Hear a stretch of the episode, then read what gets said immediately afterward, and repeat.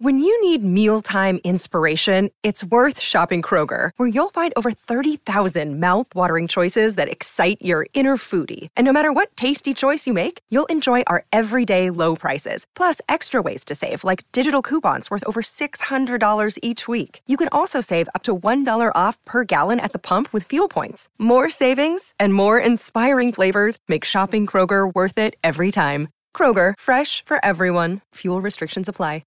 Hey everyone, and welcome back to the Rich Habits Podcast. My name is Austin Hankwitz, and I'm joined by my co-host, Robert Croak.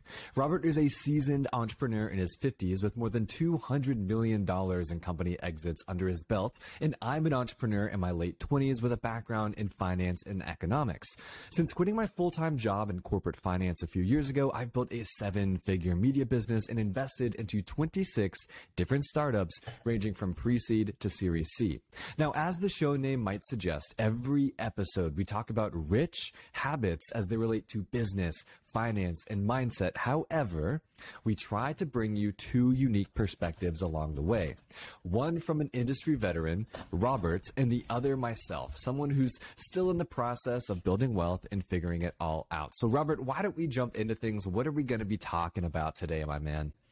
Let's do it. In this episode, we're going to be talking about the top three reasons most people don't become rich: analysis paralysis, lack of financial literacy, and the fear of losing money. This episode is going to be one of our most actionable ones yet, laying out three more rich habits we believe all of you will benefit from. So let's do this. I'm excited. Let's jump into it. So I heard analysis paralysis. I heard lack of financial literacy and the fear of losing money. How does analysis paralysis kind of block someone from building wealth over time? Walk me through that. Yeah, I love this one. Um, just so many people have the money and the means, but they're just so fearful. And that analysis paralysis really just makes them freeze up and not take action. They feel overwhelmed, too many options, trying to make the most with their money, or they're just really fearful because they don't have someone they can trust.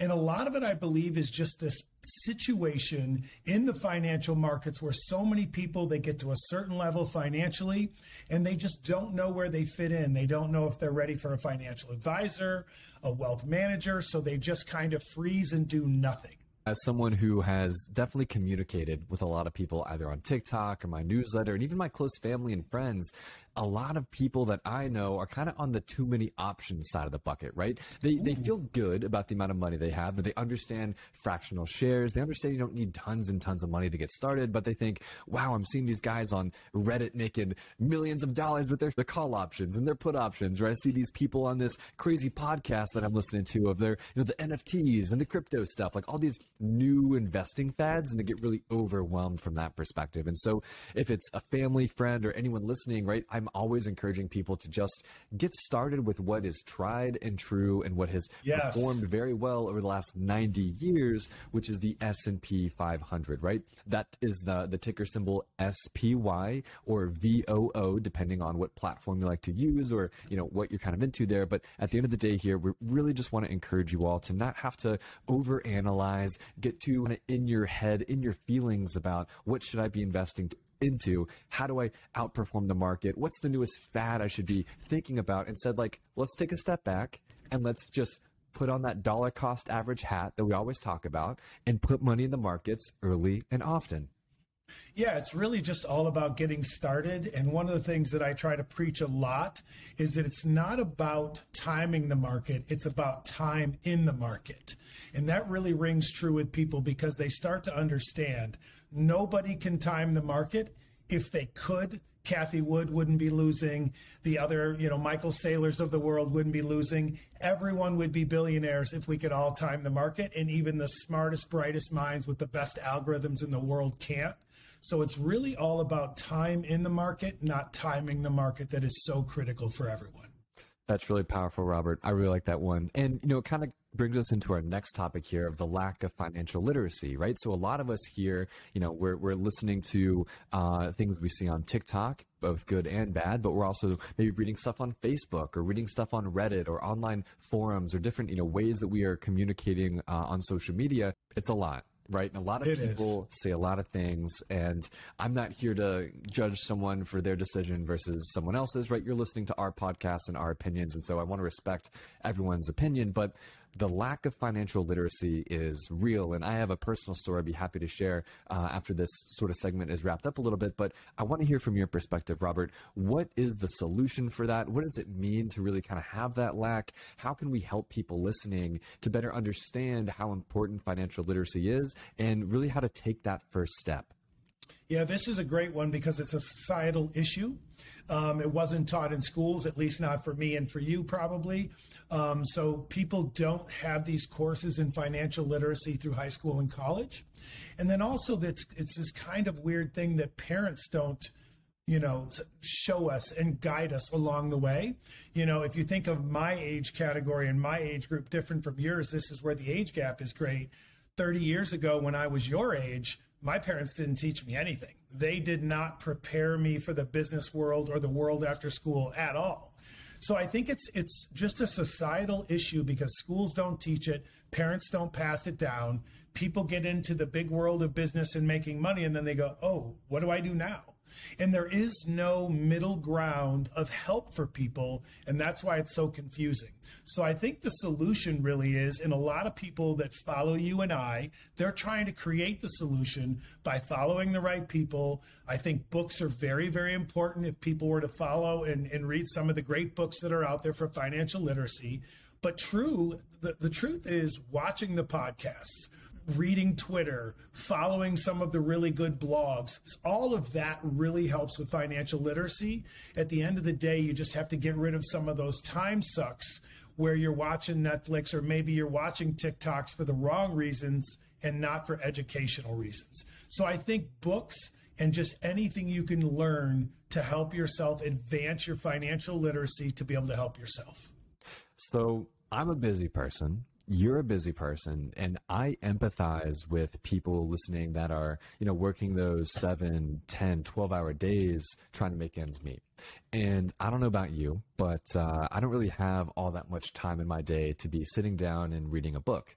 So something that I really want to encourage people to, you know, kind of take action and advantage of are ebooks, audiobooks, yep. right? Um, there's a lot of people on YouTube who have done a really awesome job of summarizing some of the most popular finance books. That if it's Think and Grow Rich, if it's The Little Book of Common Sense Investing, if it's um, I Will Teach You to Be a Millionaire, if it is Rich Dad, Poor Dad, a lot of people take pride in their abilities to create these, call it maybe twenty or thirty minute long YouTube videos, but they really break down those awesome topics. So if you don't have, you know, days or weeks to sit down and read a book, there's a ton of resources out there to just kind of take in from an audio or a passive perspective as you're commuting to work, or perhaps while you're at the grocery store shopping, you know, time that you can kind of really dial in and reflect on yourself here. And I, I named a couple books, and Robert, I, I want to do this for our audience. I didn't tell you about this before the episode, but you know, we've got this, uh, this Instagram account called Rich Habits Pod. We just made it. And for anyone listening right now, if you're the first person to find our Instagram, we've, we've yet to post on it, right? But if you're the first person to find that Instagram account and D M us your favorite financial literacy book, we're going to actually send you a few copies of our favorite financial literacy books, right? We're going to send you Think and Grow Rich, and we're going to send you The Little Book of Common Sense Investing. So if you are listening and you want a couple free books to, to think about and read through, uh, go have a little scavenger hunt, little treasure hunt there for the uh, the Instagram account. Yeah, and one of the biggest takeaways of that point that I want to kind of put out there is at the end of the day, it's really all about learning and making sure you dedicate the time to your financial journey. A lot of people don't do that. And it's really troublesome because they're spending so much time watching TikToks and watching T V and going to bars and all that. And it doesn't take a lot, but even a few hours a week to really dedicate towards your financial future is very important. And that's one of the messages you see me talk about all the time in my TikTok lives. And one of the biggest takeaways from that point is at the end of the day, you have to make sure your money is working as hard for you as you work to get it. It's one of my favorite things to drill into people's heads, because a lot of times people do the heavy lifting. They get the money in, they get it in their Roth, or they get it in their four oh one k or in their savings account, but then they don't do anything with it. And it's really all about the velocity of their money to make sure that their money is working hard for them. And that's a key point for me. So let's now talk about making your money work for you, or the lack thereof, right? This third point is the fear of losing money. Talk to me a little bit about the fear of losing money, perhaps why people might be fearful, maybe a couple ideas on how to, you know, help people perhaps loosen up a little bit with their investing.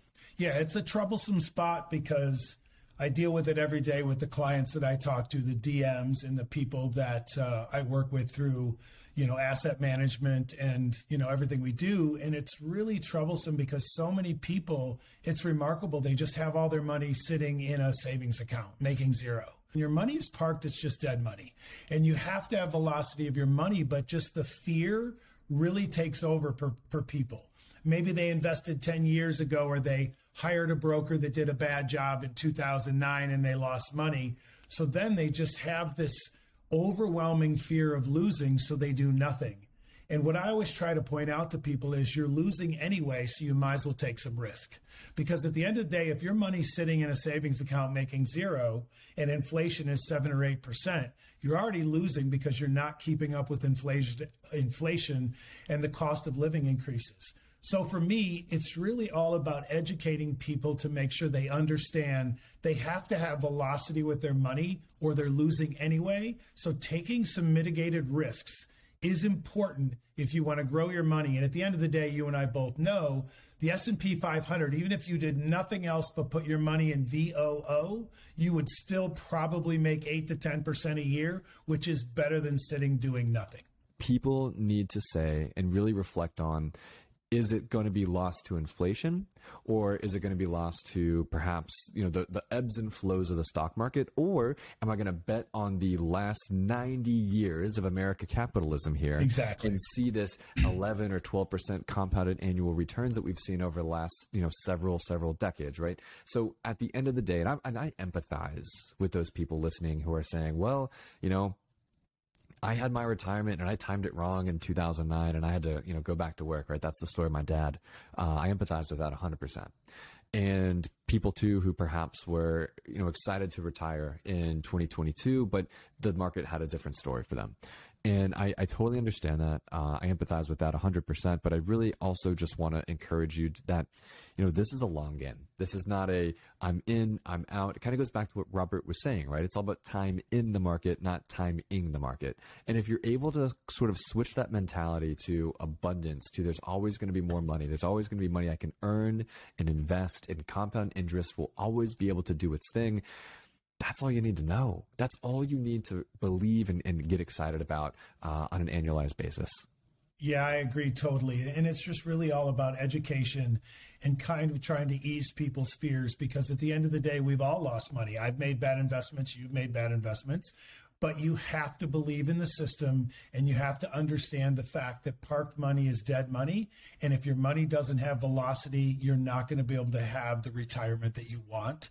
And it's just so critical to make sure that you really learn those rich habits, hence the name of the podcast, to be able to set yourself up to make sure that you have good earnings on your money over time so you can retire comfortably and build the wealth that you've always desired. And I think that's just critical. And it comes with good habits and making sure that you stay on top of things. And, you know, something that had really helped me understand and kind of reflect in a positive manner against some of my investments losing money uh, a couple years ago when I was really beginning to invest heavier sums was I would, instead of just looking at the numbers on a screen going up and down on a daily or uh, you know weekly or even monthly basis, instead I would begin to say, okay, wait, the companies I'm invested into, for example, are Apple or Microsoft or Home sure. Depot. And I would go to the Home Depot store and say, wow, look at all these people here. Sure, they're stock right. price might be down a couple bucks, but the company's still a thing. There's no reason to get, you know, really sad or, or distraught about, right? These are physical, tangible assets you're investing into, and we know where they're going to be going in the next several years. So, you know, that to me was just a little trick that I had learned to help me kind of ground myself in, like, you know, these are not just numbers on a screen. These are real businesses with real customers and real profits. Everything's going to be okay. And kind of just to rewind here for a second, I forgot to mention my little story there at the end of the segment of the financial literacy. So I didn't mean to uh, kind of interrupt you, but you mentioned I wasn't taught financial literacy in school. Weirdly enough, I was. Tennessee, I, not a lot of people know this, but in two thousand thirteen, yes, Tennessee had the highest bankruptcy in the country per capita. And Dave Ramsey saw that headline and he went to a couple high schools around the, the state of Tennessee. He said, I want to teach my seven baby steps to um, high school juniors. And I want them to know all about personal finance and I want them to understand economics. My class in two thousand, I think fourteen or whatever it was, was the first class uh, of students to go through through his his sort of seven baby step uh, kind of teachings there. And it was just, it was eye-opening, right? It changed my life. It, it completely changed my perspective on money. It completely changed my relationship with money. And because of Dave Ramsey's baby steps, I probably wouldn't be uh, as excited to talk about money today. It's kind of weird. But yeah, I was one of the lucky ones that was actually taught about financial literacy in high school. How weird is that? That is very weird and awesome at the same time, even though it is Dave Ramsey. So yeah, I just I disagree with him a lot, but that's okay. No, so to go back to your stock point though, it's really interesting that people will love a company and then when the stock goes down, they go, oh, I got to sell the stock. And it's it's an interesting thing in the market that so many people buy high and sell low instead of buy low and sell high.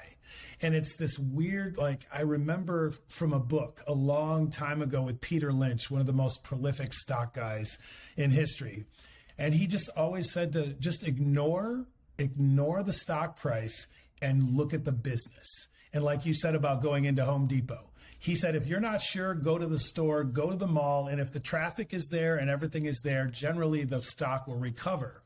And why this is kind of ironic and funny right now in, a, in the market we're in is I remember like three months ago on one of my lives and in one of my videos, someone asked me my three favorite stocks.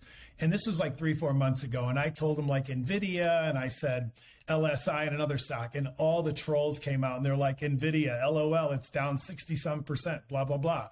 And now NVIDIA is this, the darling of the stock market right now because I looked at the fundamentals and where NVIDIA is going with A I, with chip development, with gaming and everything else.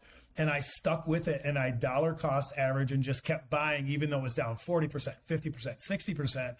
And now I look like a genius. So at the end of the day, guys, the message for that is really just understanding. If you love a company and you want to buy individual stocks, do your research, but also look at the fundamentals of the business more so than what the day-to-day stock price is, because this is all a long game. And it really goes back to what we discussed earlier. It's time in the market, not timing the market. I couldn't have said it better myself, Robert. So let's give our listeners a quick recap of the episode. Yep. We talked about analysis paralysis, right? Don't feel, you know, too many overwhelming decisions. You just jump in. It's okay. The water's fine. It's only three feet deep. We're having fun. Put on your floaties if you need to, right? Early and often. Early and often. Start investing in the S and P five hundred. V O O is our favorite ticker for that.